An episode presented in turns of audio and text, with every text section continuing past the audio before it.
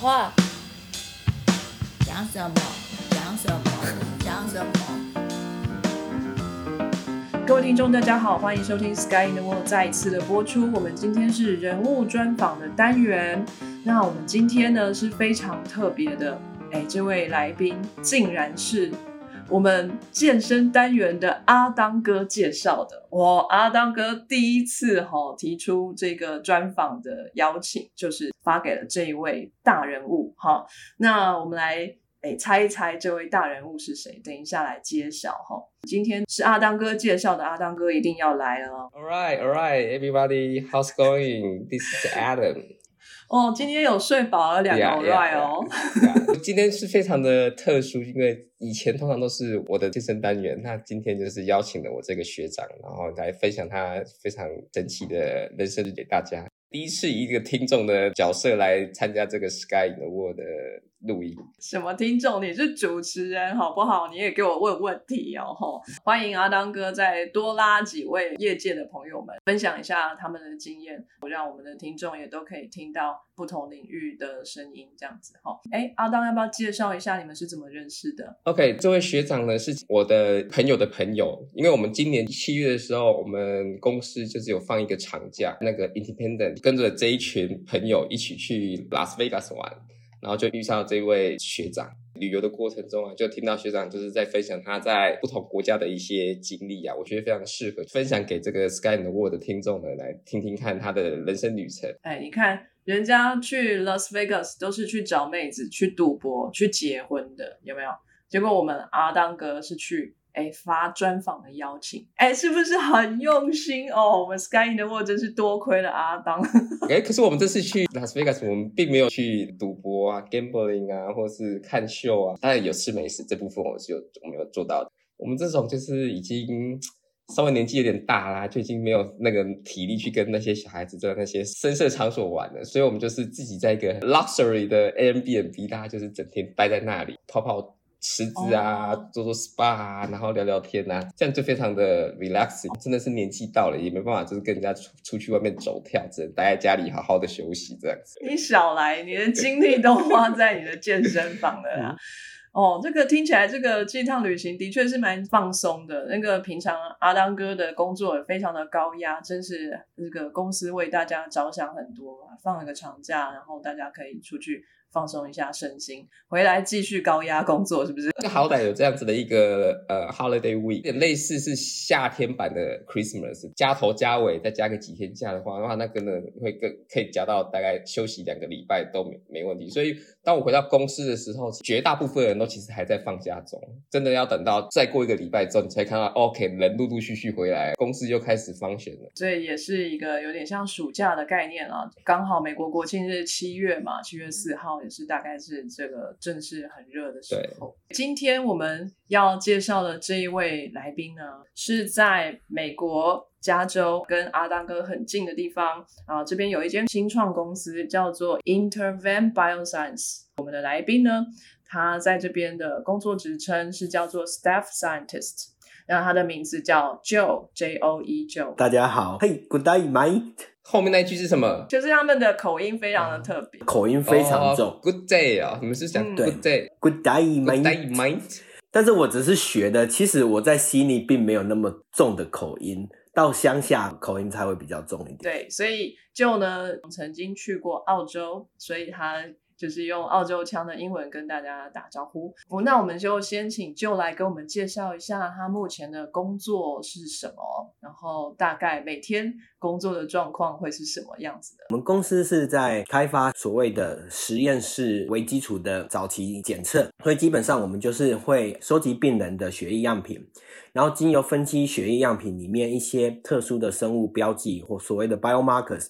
的存在与否，还有它数量上的变化，作为疾病啊，特别是癌症的早期检测工具，或者是说，经由这些检测来知道说啊，我们现在很流行的所谓精准医学，就是有些药它可能会对这个病人有反应，啊，对某些病人没有反应。那我们是不是可以在早期利用这些分析，我们可以知道说啊，这个病人可能哪一个药对他比较好？做早期分析，才可以有效的在早期就使用正确的治疗方法，然后来得到比较好的医疗结果。这样子，所以我们基本上就是分析血液中的样品，然后看 biomarker 的多少，还有存在与否，然后来作为检测的工具。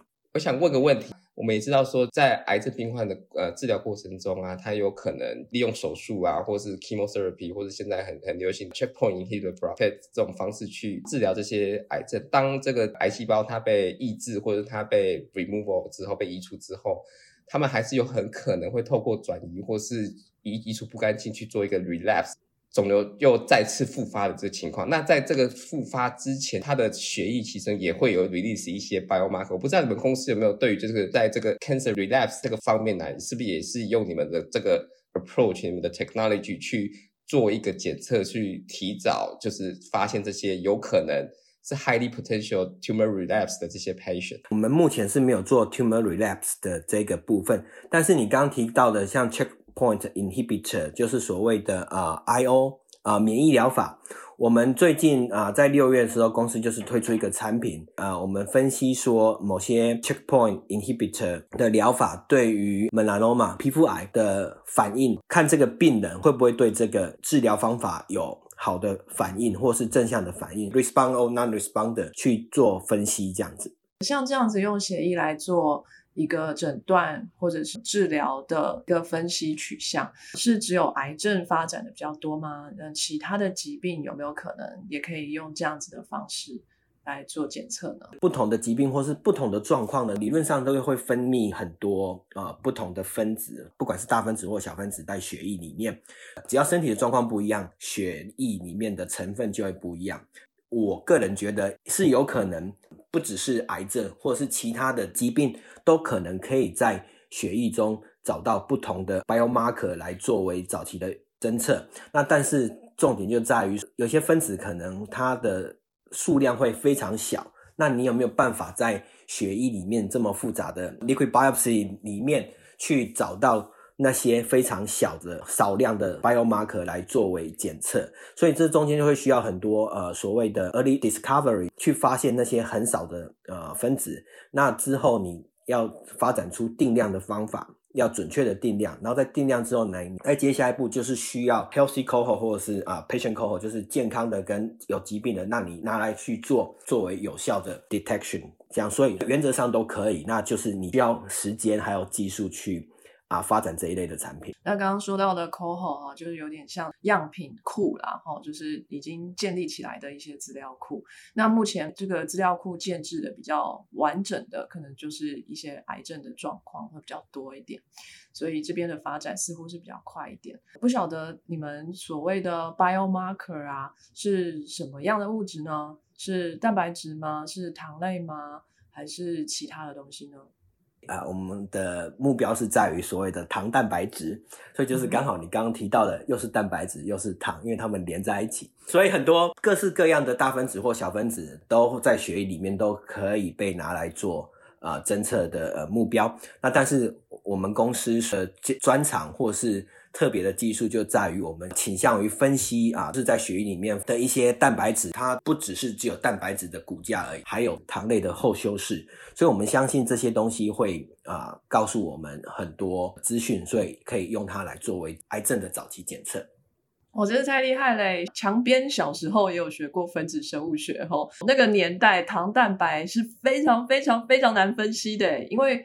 光是蛋白质就已经这么多种了，然后它还有各种不同的修饰，糖类这种东西又一大串小次单元，然后有各种千万种不同的变化，非常难以分析。贵公司很厉害啊！还好还好，我们公司的技术其实是从 UC Davis 来的，那那边有一个 co-founder，他的实验室。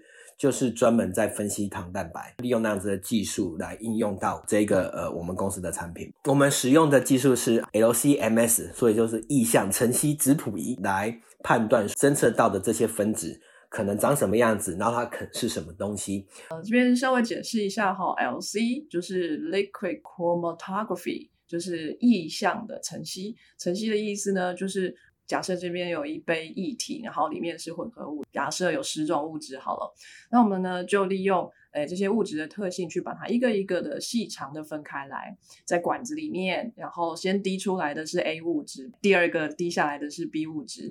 那这个 A 物质呢，我们可以把它送到 mass spectrometer 测量这个物质的重量，然后我们会有一个对照表，然后就可以知道说，哎，这个物质大约是什么。这是两台机器哈，LC 跟 mass 当它们组合在一起的时候，就非常的无敌啦。啊，意向晨曦质谱其实在分析很多分子上面，不管在化学或是在生物上面。都是常常运用到的技术。最重要的概念就是说，你怎么样把样品制备的很好，然后才能把它送到质谱仪里面。因为质谱仪非常的灵敏。所以，万一你一次把很多东西丢进去质谱仪的时候，它可能会过饱和，灵敏度就降低了，然后它可能就会看不到数量比较少的分子。所以，血液其实是一个非常复杂的生物样品。如果要看糖蛋白，你就要需要用糖蛋白制备的方式；如果你是要看脂质的话，那你会有不同的制备方法。你不想要看到的东西拿掉之后，然后再把它送进质谱仪，让它啊可以分析的东西不会那么复杂。像我们在这个领域里面，我们就会有一句话叫做 “garbage in, garbage out”。所以，如果你没有把东西准备的好的话，你可以得到很多 data，但是那些基本上是没有办法使用的 data。所以，有了这个制备的方法之后，是什么东西都可以用 LC-MS 来分析吗？比如说，我手边的这一杯咖啡，我可以知道里面有什么吗？哦，理论上是可以的，但是因为它很灵敏，所以你需要知道说你要注入多少的样品才是适当的范围，我们叫做 dynamic range。所以如果超过了定量就不准。是说我这杯咖啡要稀释几倍才可以上这个机器这样吗？对对对，可能要稀释个一百万倍吧，因为它可以侦测到 ppm 的 range，所以是需要稀释都要很多的。然后另外你还要一开始你就要猜说里面有什么东西，像是说我会 expect 你这杯咖啡里面应该会有很多咖啡因。我要会预期说，我会要看到很强的咖啡因的讯号。我们有时候其实做质谱是去猜的，我们猜里面可能有什么，然后就看到，哎，它就出现了，那应该就是你要的东西。哦，所以咖啡里面除了咖啡因，还有什么其他的？是不是加了黑心的东西在里面啊？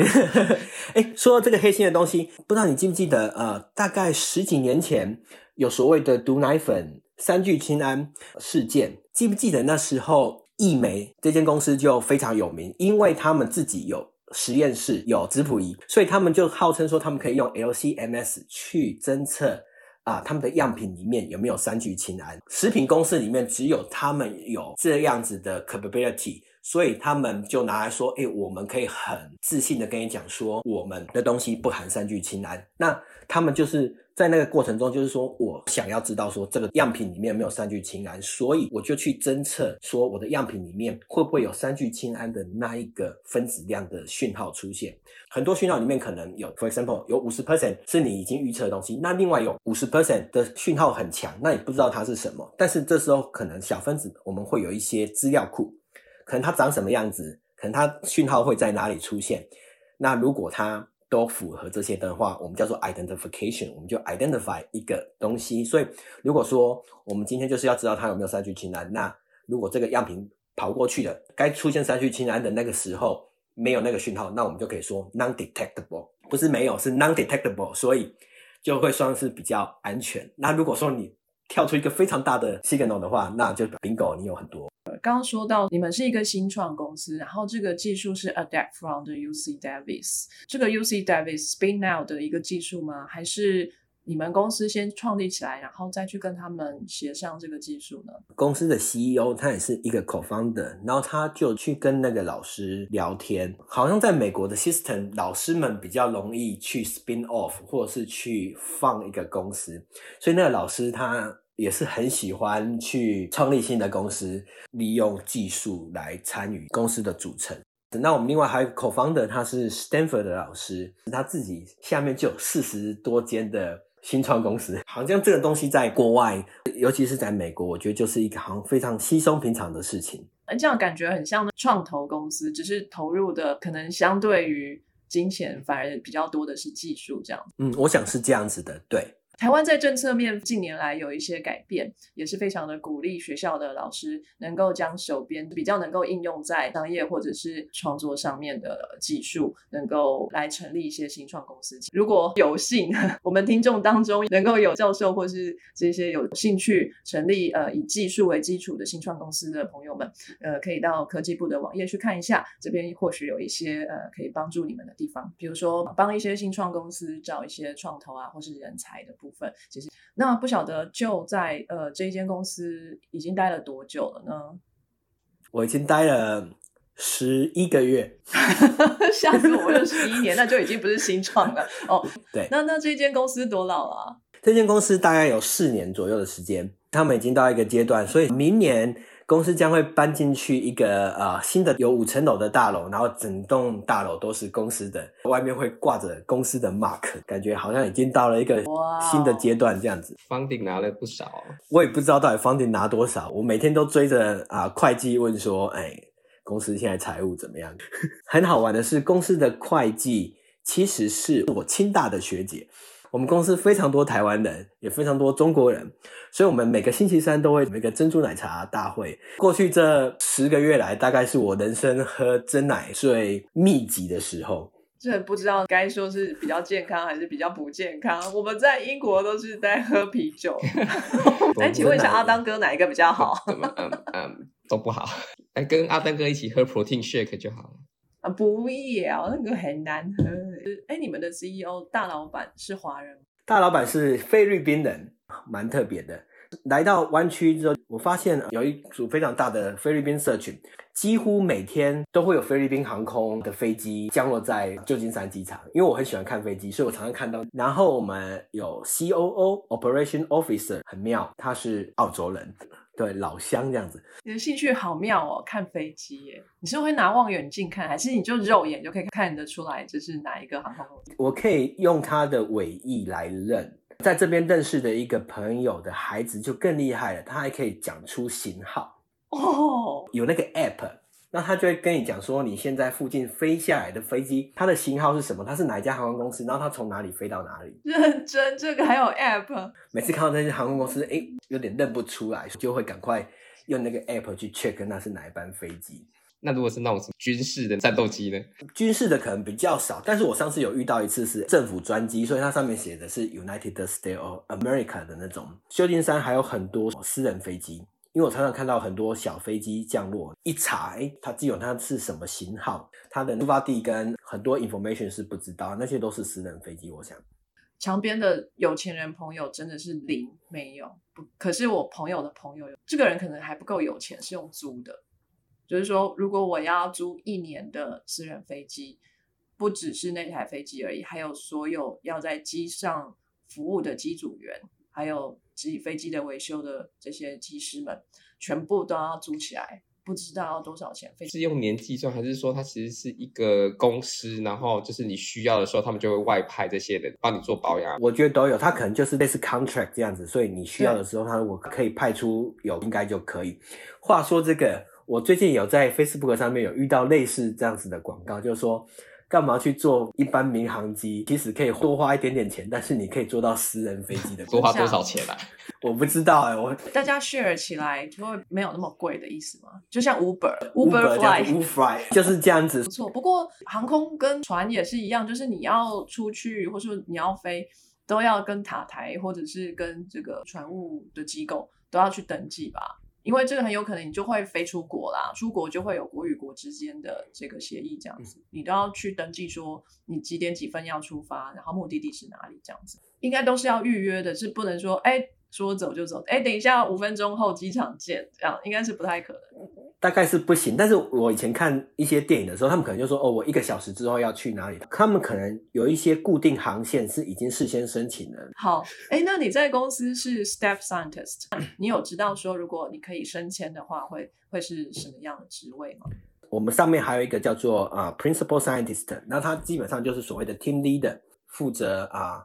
协调团队里面的 scientist 或是助理，然后把几个 project 做完这样子。所以，如果我想要走啊，还是在待在实验室的路线的话，那就会是我的方向。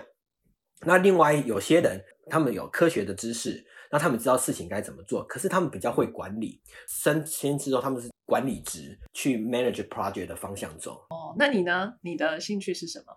我喜欢做实验，待在实验室里面，比较不喜欢跟人家讲话，或者应该说我是据点王。就是在美国公司，另外一个感觉就是说，因为我们的公司比较像那种就是很 fancy 的新创公司，open space，随时有东西可以吃，有很多很好玩的东西，要让啊员工觉得很开心的在那边工作的那种公司。所以公司也会喜欢就是一些很会表达，站上台上，然后规划出整个公司的愿景，这样子的人会受欢迎。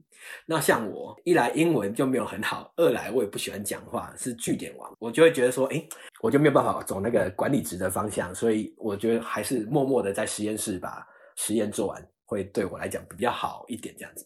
那你现在是自己做一个 project，还是你也有管理一个小团队在做一个 project？我之前都是自己做，就是单枪匹马，这个叫做 individual contributor。那但是我们最近聘了几个助理，那我们也有一些啊 summer intern 实习生，所以我开始在带领着他们做实验，让我开始去思考说要怎么样去呃带领一个团队，或是带领下面的人教他们学东西。那也很好玩的是，因为我儿子现在已经已经在是国中的年纪了，所以我的 manager 就跟我讲说，带团队。就想想看，带着你儿子做事情这样子，要对他们有爱心、有耐心什么的。然后，可是我就突然间在反思自己，因为我对我儿子是很严格的。那我想说，我的助理跟实习生们应该会很害怕吧？对啊，You better not，还是不要好了。哎，那这样跟 Adam 也很像哎哈。阿当哥最近也开始带一个小团队。对啊，老板也是有跟我讲说，哎，我老板知道我我在健身，他说这就像健身一样，教一个新手的时候，你要先从最简单的动作教起。耐心的去教导他们，等到他 master 一个 skill 或是一个 project 的时候，你再慢慢再试出一点东西给他，去一直 test 他的能力，就会有 build up 你彼此间有一些默契，知道说，哎，我在讲一件事情的时候要做什么事的时候，他很快就可以 catch 到。不过这需要一个时间，而且每一个人的 learning curve 其实也是不太一样的，不尽相同。有些人就是可能需要多一点时间，有些人可能就是一点就通。所以就是你要在管理的过程中，你要去了解他们之间的每个人的特性，因材施教，先给他们一些 easy task 去 build up 他的 confidence，然后他就会知道，OK，其实我还蛮蛮不错的嘛，对不对？我还可以做这么多事，哎，做的很棒，老板这样子称赞我很好。那我们这时候我们再给他多一点，再给他一些 challenge 这样子。大家的 manager 都也是很懂得因材施教哦。对 Joe 就说，哎，你要像教儿子一样；跟 Alan 就讲说，哎，你要跟健身一样，哦，很会。他们到这个阶段来说，他们已经看过很多各种各样的牛鬼蛇神了。这是为什么他们能够变是一个 director 啊，是一个 principal scientist 的原因嘛？对不对？哎，就这是你的第一份业界工作吗？对，所以很多东西都是新的，然后很多概念或是 mindset 都是不一样的。你有觉得压力比以前更大吗？我一开始压力其实是蛮大的，呃，因为我从澳洲过来，那个步调其实是差很多的。所以我一开始是很紧张的，而且我觉得啊，公司很多很多同事都非常的优秀，但是因为公司的文化还不错，所以其实并没有给我太大的压力，所以我就渐渐的就是呃也习惯了。那但是我会觉得说不一样，我一直在训练我自己的是，在学界的时候，我们可能会对一个可能完全没有应用性的东西非常有兴趣，然后就去做。那但是在公司的话，我们还是会希望说，哎。你至少要知道说这个东西可能做完了有对公司有帮助啊，有其应用性，那我们可能才会花资源去做，否则你有可能到最后要么什么都没有做成啊，不然就是啊做出来的东西没有应用性，对公司不好，对公司不好，其实就对自己也不好嘛。所以有一些 mindset 会会改变，然后也需要说，哎，我需要在啊时间内一定要赶快把它做完，否则呃才能接着下一个下一个计划，所以。在一些呃，对于计划的执行，或是呃速度上，跟或是啊取舍上面的概念，其实是跟呃在学界会比较不一样。这是我比较啊深刻的呃感受的不同，这样子。嗯，那你会有，就是可能在过程当中，你都会找到一些有兴趣，但是可能不太有应用价值的这些有兴趣的研究的这个 ideas。那呃，就是因为是公司的关系，利益导向，所以没有办法继续下去。你会觉得很很可惜吗？会不会有想说，嗯，改天再回去学界把这些东西做完，或者是哎，把这些 idea 给一些仍然在学界的朋友们参考，这样子，你会有这样的想法？我是觉得说，如果觉得这些东西是有兴我有兴趣的，那我想要先试着学习的是说，那我要把它推广出去，就是说我需要啊说服我的老板们，觉得说这个东西是值得做的，就算它不值得做，就算它也没有应用性，我也要想办法把它包装成，对我们就是要做。这我觉得这是另外一个业界的 mindset，有可能这间公司做出来产品其实根本就没有用，但是它就是包装出一个产品，所以这是我来湾区我也想要学的，就是说，那我是不是要试着把它包装成一个东一个一个产品，然后去说服我的老板们把它购买下来，让我去做这件事情。我觉得这是我看待这件事情的方法。那另外一点，其实你也提到，就是说。啊，会不会想说要分享给学学界的朋友们，让他去做？其实这对我来讲的话，我我来呃公司之后，我会比较小心的是，开始会比较注意的是说，有些啊资讯其实你分享的对象会需要保留，因为你毕竟是在公司，你有一些概念或有一些机密或是前期的东西，其实是是从公司来的。那如果你分享这些东西出去的话，可能会有一些啊。法律上或是一些啊 ethical 上面的问题，所以我会开始比较注意说，哎，我可不可以跟人家分享？像我可能可以跟啊完全不认识就不在这个领域的人分享。那可是如果我跟我同领域的人分享的话，那其实这我觉得会有一些问题。所以我看待这件事情的方法就是大概就是这样。我我觉得反而是说，我要学着是能不能把它包装成一个亮丽的产品，然后卖给我的老板们，然后说对，就是要做这个东西。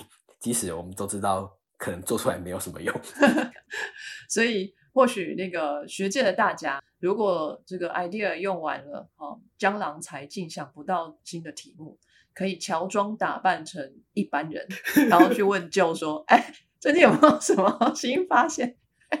然后他可能就会 透露一点。我觉得学界的老师们，就是那些很会拿 funding 的老师们，其实他们在这一方面的，嗯，这一方面的能力应该都。都不缺，对对对，对，反而是可能时间不够做不完，哪里还有什么 idea 用完这种事情很很难的，很难。好，那呃，那这个还蛮有趣的。那在业界哈，因为我们嗯很少访问到业界的朋友们，不太清楚业界的这个运行的方式，更尤其是在业界做研究的人哈，那不晓得说呃在这边做的研究成果能够发表 paper 吗？那有没有可能就是？呃，运用这些 paper，然后再回到学界呢？后面的问题我不太确定能不能啊，在研究之后，学界啊，业界的研究之后再回到学界，但是我觉得是有可能的，因为我在雪梨的老板，他其实是有先出去开公司，然后后来公司倒掉了，可是他反而回去学校里面当教授，不过那是二十年前的事情了。在我们公司其实是很鼓励发表，把成果发表出去。跟呃一般学界比较不一样的是，我们不管是在啊研讨会的的摘要，或是任何会公开的摘要，或者是任何 technical application 或是 publication，其实都需要先让法律部门先看过，因为他们会需要知道说你会不会说有哪些哪些技术，如果人家看到，他们就会想到。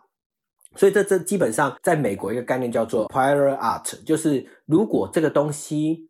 已经之前在任何 public 被发现有有报道过，就是 even 在 blog blog 上面贴出相关的东西，就是表示说它已经出现了这些 information 的话，那你就不可以拿来做专利的申请。所以我们一定要先把所有的东西专利先 file in 之后，我们的摘要或是任何的 public information 才能出去。legal 法务部门会一直盯着我们所有的啊对外界的沟通。一定要他们看过，然后才能才能放出去。但基本上，如果可以把这些先后顺序处理好的话，公司其实是很乐意我们发表摘要论文的，因为对公司的能见度来讲，也是啊一件好事。这样子，那你们也会去参加学术研讨会？会啊，我们我六月的时候也是去参加 ASMS，就是美国的质谱协会的年会，这是我第一次去，因为我从以前就听人家讲说那个会有多分析，因为质谱仪很贵，各家公司他们都会使尽浑身解数，所以在五天的会议里面，每一天晚上他们都会在饭店里面啊开 party，大家都可以去里面吃喝玩乐，看他们的产品会给很多小玩具啊，像 LEGO 做成的质谱仪。有一间公司叫 Shimazu，他们每年都会送很多很特别的玩具。去参加那个会的人，他们一定会在 Twitter 或是 Facebook 上面分享说他们今年 Shimazu 送了什么东西。这是一来是让公司的能见度变高，二来是去看一下啊、技术的发展。然后我觉得比较不一样的是，公司开会比较大方一点。像我们以前在学界出发，就是啊，吃饭啊、住宿啊，都会比较省一点，然后公司就会比较比较大方一点，然后刷卡就给他刷下去，然后再回去请钱这样子。嗯这个我在业界也是非常有感觉，就是公司也会请一些就是 visiting 的 professor 来给 talk，那那他这个是一整天的行程，所以 talk 之后，接下来跟公司大大小小的一些阶层啊，做一些 one on one 的 talk，这样一些 chatting 之类的。然后晚上呢，就会有一个在公司附近的一个 restaurant，就是 social event，让他就是放松，就是他可以这样 enjoy 低的同时，又有人陪他这样聊天，然后讲 science 或是讲任何事都可以。然后我就非常喜欢参加这种，那个 budget 是没有上限。然后他们都去那种很很贵的那种 Italian restaurant，你也知道意意大利菜不便宜耶，真的老实说。然后尤其就是你又开了一瓶酒，一个人这样子平均摊下，我看过可以大概吃一百块美金左右。好奇怪哦，明明意大利本身就没有那么贵啊，你真的去意大利就其实是欧洲非常平价的国家。真的啊、可能因为有喝酒吧，每个人都可以点，就是哎，从前面的 appetizer 到 main course 到后面 dessert 都是你一人一份，没有 budget 的点。我们有一次要去吃火锅，有一个助理问另外一个助理说：“啊，今天晚上是吃 buffet 吗？”啊、另外一个助理就对他说：“哦，我们今天晚上吃的是单点的，但是因为 CEO 跟我们去，所以我们会把它吃成 buffet。”那像 Adam 刚刚讲的那种，就是去吃饭。我还想到一个故事，有一个也是专利的问题，就是有一个呃教授，他告一间公司说：“我我觉得你们偷了我的专利，因为你们的 idea 是我给的。”然后他们就真的要去找所有的 email communication，然后去知道说谁跟谁讲了什么。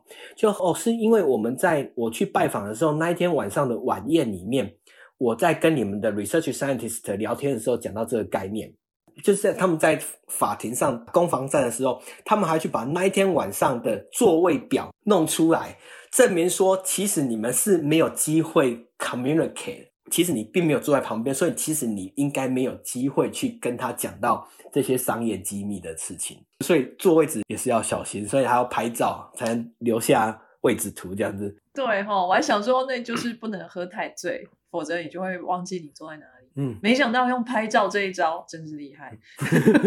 说到这里，当然就是会诶稍微来比较一下，诶不知道就愿不愿意跟我们分享一下学界跟业界的薪水待遇的差别？呃，因为我之前的工作是在澳洲，所以整个物价上面就会是不一样，然后呃给薪水的那个 system 也是不一样，所以我觉得不好比。但是我基本上我觉得应该是业界一定是比啊、呃学界好多的。业界当然是相对来说待遇好一点，但是压力也大，然后工作的步调很这也是一个长久以来就是学业界一直在拉扯的部分，就就是会比较大方嘛，所以就会吸引很多就是会往业界发展而舍去学界。那学界人就变开始变成，哎，他们的人才开始不够。那可是在这方面，因为他们又没办法提出一个比较能够与之抗衡的 benefit 去跟业业界抢人才，导致现在的人 OK，很多人硕士可能拿到一个学位之后，就会开始往业界发展，这是蛮可惜的，因为。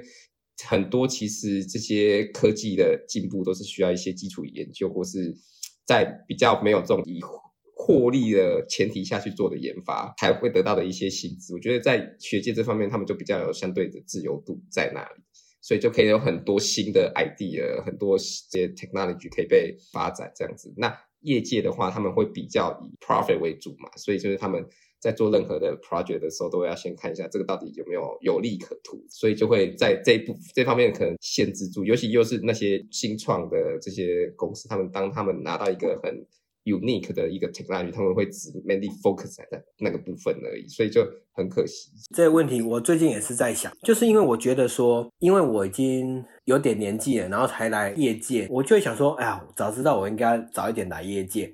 但是话说回来，我也没有那么容易进业界。我这次来业界其实是非常独特的因缘际会才能进来的。但是我会发现说，哎，我可以观察到，就是说，哎，有好多年轻人刚毕业就真的来到业界，所以我很羡慕他们在一开始就做了感觉是对的决定。这样，因为我的观念比较传统，就会想说我是一直要留在学界，然后往 PI 的那个方向去走的。那但是其实我觉得还是有很多人，他们呃进到学界之后，他们其实还是会很希望留在学界的。像我知道有一些啊、在 Stanford 的 Postdoc，其实我们想要挖他过来，其实他不愿意过来，他想要留在学界继续做。啊，技术的开发，所以我相信应该还是会有很多这样子的人，只是我觉得说，嗯，最重要的一点是我们怎么样在一开始就了解自己在业界或者在学界会比较觉得舒适一点，或比较习惯一点。一开始如果有一些人带领着我们去啊探索，让你在比较早期的时候就做决定，然后你就专心的在那一个轨道去走，我觉得那或许也可以解决说刚 Adam 在讲的那些 concern，就是说。并我觉得不会所有的人都是一定会一窝蜂的往业界去，但应该还是会有一些啊执着于研究的人会留下来这样子。是是只是我们需要找到那些人。不知道就是什么时候开始思考的？难道说小时候当妈妈在问你说想长大之后要做什么啊，然后你就会说，嗯，我现在在思考要进学界还是业界比较好？我觉得我是一个比较随遇而安的人。我觉得运气应该是一个非常重要的关键，这样子就是说，呃，我刚好有很多机会，然后呃，都让我搭上去了，所以我才有啊、现在的一些经验跟比较特别的经历。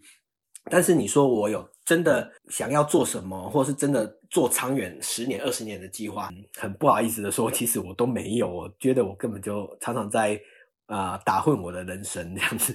可是其实你一方面也累积了很多的实力，所以当机会来了的时候，你就可以好好的把握，其实也很棒。那所以你小时候的志向是什么呢？我小时候的志向其实是想要去念天文物理，因为我喜欢晚上就跑去外面看星星这样子。你小时候就知道有天文物理这种东西哦。我后来才知道说，天文啊、物理其实是是放在一起。其实我另外一个缺点就是很多事情都是三分钟热度。你知道看星星有时候就叫半夜深夜起来，我才国小不太可能半夜起来，然后跑去什么荒山啊郊外去看星星，所以能做就做，不能做就不能做，所以渐渐就比较没有在看星星这样。呃，你眼睛很好哎、你的兴趣要不就看飞机，不然就看星星。我现在就是我白内障已经开完刀了哈，我眼睛很差，我什么都看不见，你 真的很厉害哎、其实我只能看到那些很亮的星星。你这样常常我们会看到说很漂亮的星空的图片，我后来发现，其实你很很难有机会看到那样子的，很多时候是用照相的技术，然后长曝光才看到。我后来在在澳洲的时候比较有时间，其实我有一些部落格的照片，我是在跟大家讲说，其实你眼睛看到的星星，跟你在报纸上或是网络上看到那些很漂亮的照片是天差地别的。你用眼睛看到的是这样子，在报纸上看到很漂亮的彗星啊、星云啊，其实是你可能要花个几十万的设备，然后花的一整晚才拍出来的一张照片。在澳洲后来我有买了一台可以哦电脑 computerize 的天文望远镜。然后所以它就可以追踪。以前我需要花很多时间拍很多短照片，然后再做 staking，就是叠图就没有很漂亮。但是我后来大概花了十分钟，就拍出非常漂亮的照片，真的设备真的是有差。好，有曾经尝过这个甜头。不过我很好奇啊，你小时候怎么会有机会去关心呢、你小时候在比较没有光害的地方长大吗？就是第一是小时候很早就会被爸妈叫去睡觉，然后哪有机会出去看到晚上的星空？第二是如果你住在台北市这个水泥丛林里面，哪有机会看得到所谓大片的天空？顶多是巷子里面的那一条小小片的天空而已啊。哦，因为我是嘉义人，比较郊外的地方，走几步路会有比较大片的天空，光害也没有那么严重，其实还可以看到啊、呃不少星星。那但是其实星星还是要去山上看，因为我高中的时候是天文社，然后我们有一次就是社团整个去阿里山看星星，哇，那整个感觉就是不一样。因为我爸爸妈妈对我比较自由一点，所以我大概晚上七八点的时候还是可以在外面晃来晃去，所以还是可以看到一些星星这样子。哎呦，不错！我还以为你晚上会起来梦游，然后就出去看星星。这个高中你都还待在嘉义吗？对对对，我之后我才去啊、新竹念书。那在高中的时候，当然你也参加了天文的社团，然后你的兴趣依然是天文物理，所以当然你念的是二类组，对不对？哎，我念的是三类组，哎，哎因为我那时候其实已经改变志向，要转向念生物了。物理实在是太难了。国中的时候，就是刚好不知道谁在我家放了一本啊、分子生物学科普书，是谁？哪个罪人？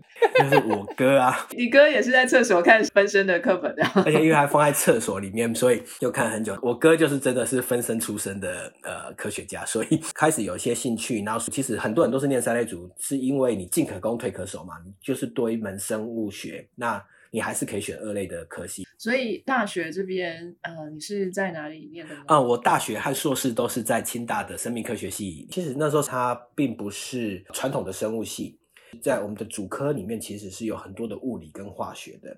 哦，我们需要修有机化学，我们需要修物理化学啊，主要的一些概念是是利用化学或者是物理的方法啊的知识去研究生物的一些机制，所以其实我们一样有提供一些比较传统的动物学、植物学或者是微生物学，但是其实那并不是很主要的，所以我并没有太多的生物的知识。动物学、植物学跟微生物学里面，我修的就是微生物学，所以我一直都是看很微观的东西，然后那种太大什么植物的分类啊、鸟类的分类啊，或什么，我有很多同学他们都很厉害，但是对我来讲，that's bird。That's plant，就是这样，对我来讲就是这样子而已。他们真是第一位我遇到的清大神科说鸟就鸟，还有什么好分的？我那时候学的东西其实比较是物理跟化学，学习比较多是结构生物学跟生物物理学。我们其实在蛋白质折叠的方法，就是说蛋白质它在形成之后，它是需要变成特殊的三 D 的结构，它才能有它的功效的。那你怎么知道它的三 D 结构长什么样子，或者是说它怎么样从一个线性的蛋白质啊？折叠成呃它该有的呃三 D 结构，那都是需要很多物理跟化学呃知识来做这样子的呃研究。我们主要是聚焦在蛋白质的结构上面。For example 啊、血红素它的结构长什么样子？为什么它有这个结构？它才能跟呃氧气结合，或是跟呃二氧化碳结合，都是需要知道那个结构之后，才能知道它的原理在哪里。在我们那个时代，会有两个主要的方法，一个是 X-ray 的晶体绕射。然后另外一个是用核磁共振 AMR，所以会有两派人，那当然会各有各的好处。那但最后其实现在的结构生物学家，他们基本上是所有的方法都会。就这几年更火热的方法是利用 Cryo EM 冷冻电子显微镜，眼见为凭啊。来解释很多嗯生物结构的问题。那在大学的这四年里面，你就有加入实验室了吗？哦，对，我大三的时候就开始进去呃吕平江老师实验室去做专题生。那那时候我学习的是蛋白质折叠，是我先想办法把蛋白质拆掉，看它多快会跑回去。那这中间过程它会不会有一些中间物？就是说，哦，先长成 A。然后又变成 B，然后最后再变成它最后 C 的结构，想办法让它固定在那个结构，然后去做一些分析，这样。所以这一直从我大三到我硕士班毕业，就是这四年的时间，就是在研究这样子的课题，这样子。那个时候你在高中要选大学的时候，选择清大生科系的原因是什么？那时候对生物有兴趣，但是同时我又不喜欢大于细胞的东西。就是因为那一本该死的分子生物学课本在那里，所以你就很喜欢各种很小的分子 level 的东西。对，而且因为其实我又很害怕昆虫啊，我不太喜欢一些动物或是什么的。我那时候其实我的分数其实是可以进牙医系的，但是我并没有去，是是因为我害怕大体解剖。牙医也要吗？牙医好像也是要，希望不要到最后大家跟我讲说是不用的。Anyway，因为那时候清大生科是比较新的系所，它是比较用物理跟化学的方式去啊看生物的题目这样子。嗯，那要毕业的时候，你就是毫无疑问的就继续要念硕士班，这样没有想过说，哎，是不是该出去找工作了？你就是回到我们当那个遇到人生的抉择点的时候，你是不是有明智的人 （wise man） 来给你一些引导？我没有遇到这样子的人。然后我那时候的 mindset 就是说，大学念完但就是念研究所啊，研究所念完念博士班啊，眼界不够开阔，我觉得是这样子。对，所以那时候就想说，哎，自然而然，但就是去继续去念研究所啊。还有就是生科系刚成立，也没有什么太多的学长姐作为模范，就是说，哎。哎，学长姐都去台积电，那我当然是去台积电了哈，就没有什么潜力可循，所以就是哎啊，不然就是念个硕士再看看好了，是这样的意思。对，而且因为二十年前台湾的生技业其实并没有那么发达，我觉得台湾的生技业但是过去十几年比较好。那呃，那硕士班你会想要出国念吗？不会，但是我那时候其实有想要出国念博士，那时候大部分的规划通常还是会念完硕士班，有一些研究成果之后，当兵的时候同时去申请。外国博士班学成很酷哎，就是完整要利用当兵的时间。哎，当兵真的这么无聊可以念书吗？还是每天都会操到没有体力开始就是念书啊？要看你是什么兵种啊，啊，有些兵很闲，有些兵就不闲呐、就这样。阿当哥的是咸的还是甜的？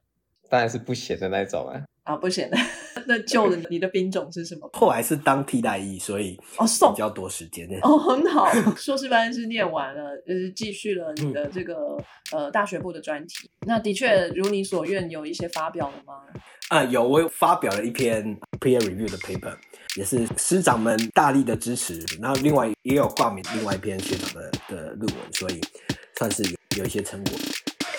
非常感谢各位听众的收听和支持，特别要感谢各位赏杯咖啡的朋友，在 First Story 上的 Costy Lover、Jin 以及匿名赞助者 Patron 上的一圈 Wu Newton、Catherine、Evan Wang、Eddie Hu、一圈 Wu、Elliot Ferret、Adam Joe、Ernest、Nikki Hu 以及 Howard Su。Sky in the World 在各大 Podcast 平台都能收听得到，Anchor、SoundOn、Spotify、Apple Podcasts、KKBox 都能搜寻得到 Sky in the World 的节目。另外，Sky in the World 也会在脸书页面以及 Instagram 上分享科学家的八卦、科学新知，还有编辑们的日常给大家。有任何问题以及意见，都可以在各大平台上留言，让我们知道，我们将竭尽全力为您寻找答案。欢迎追踪分享 Sky in the World，让更多人知道有趣的科学哦。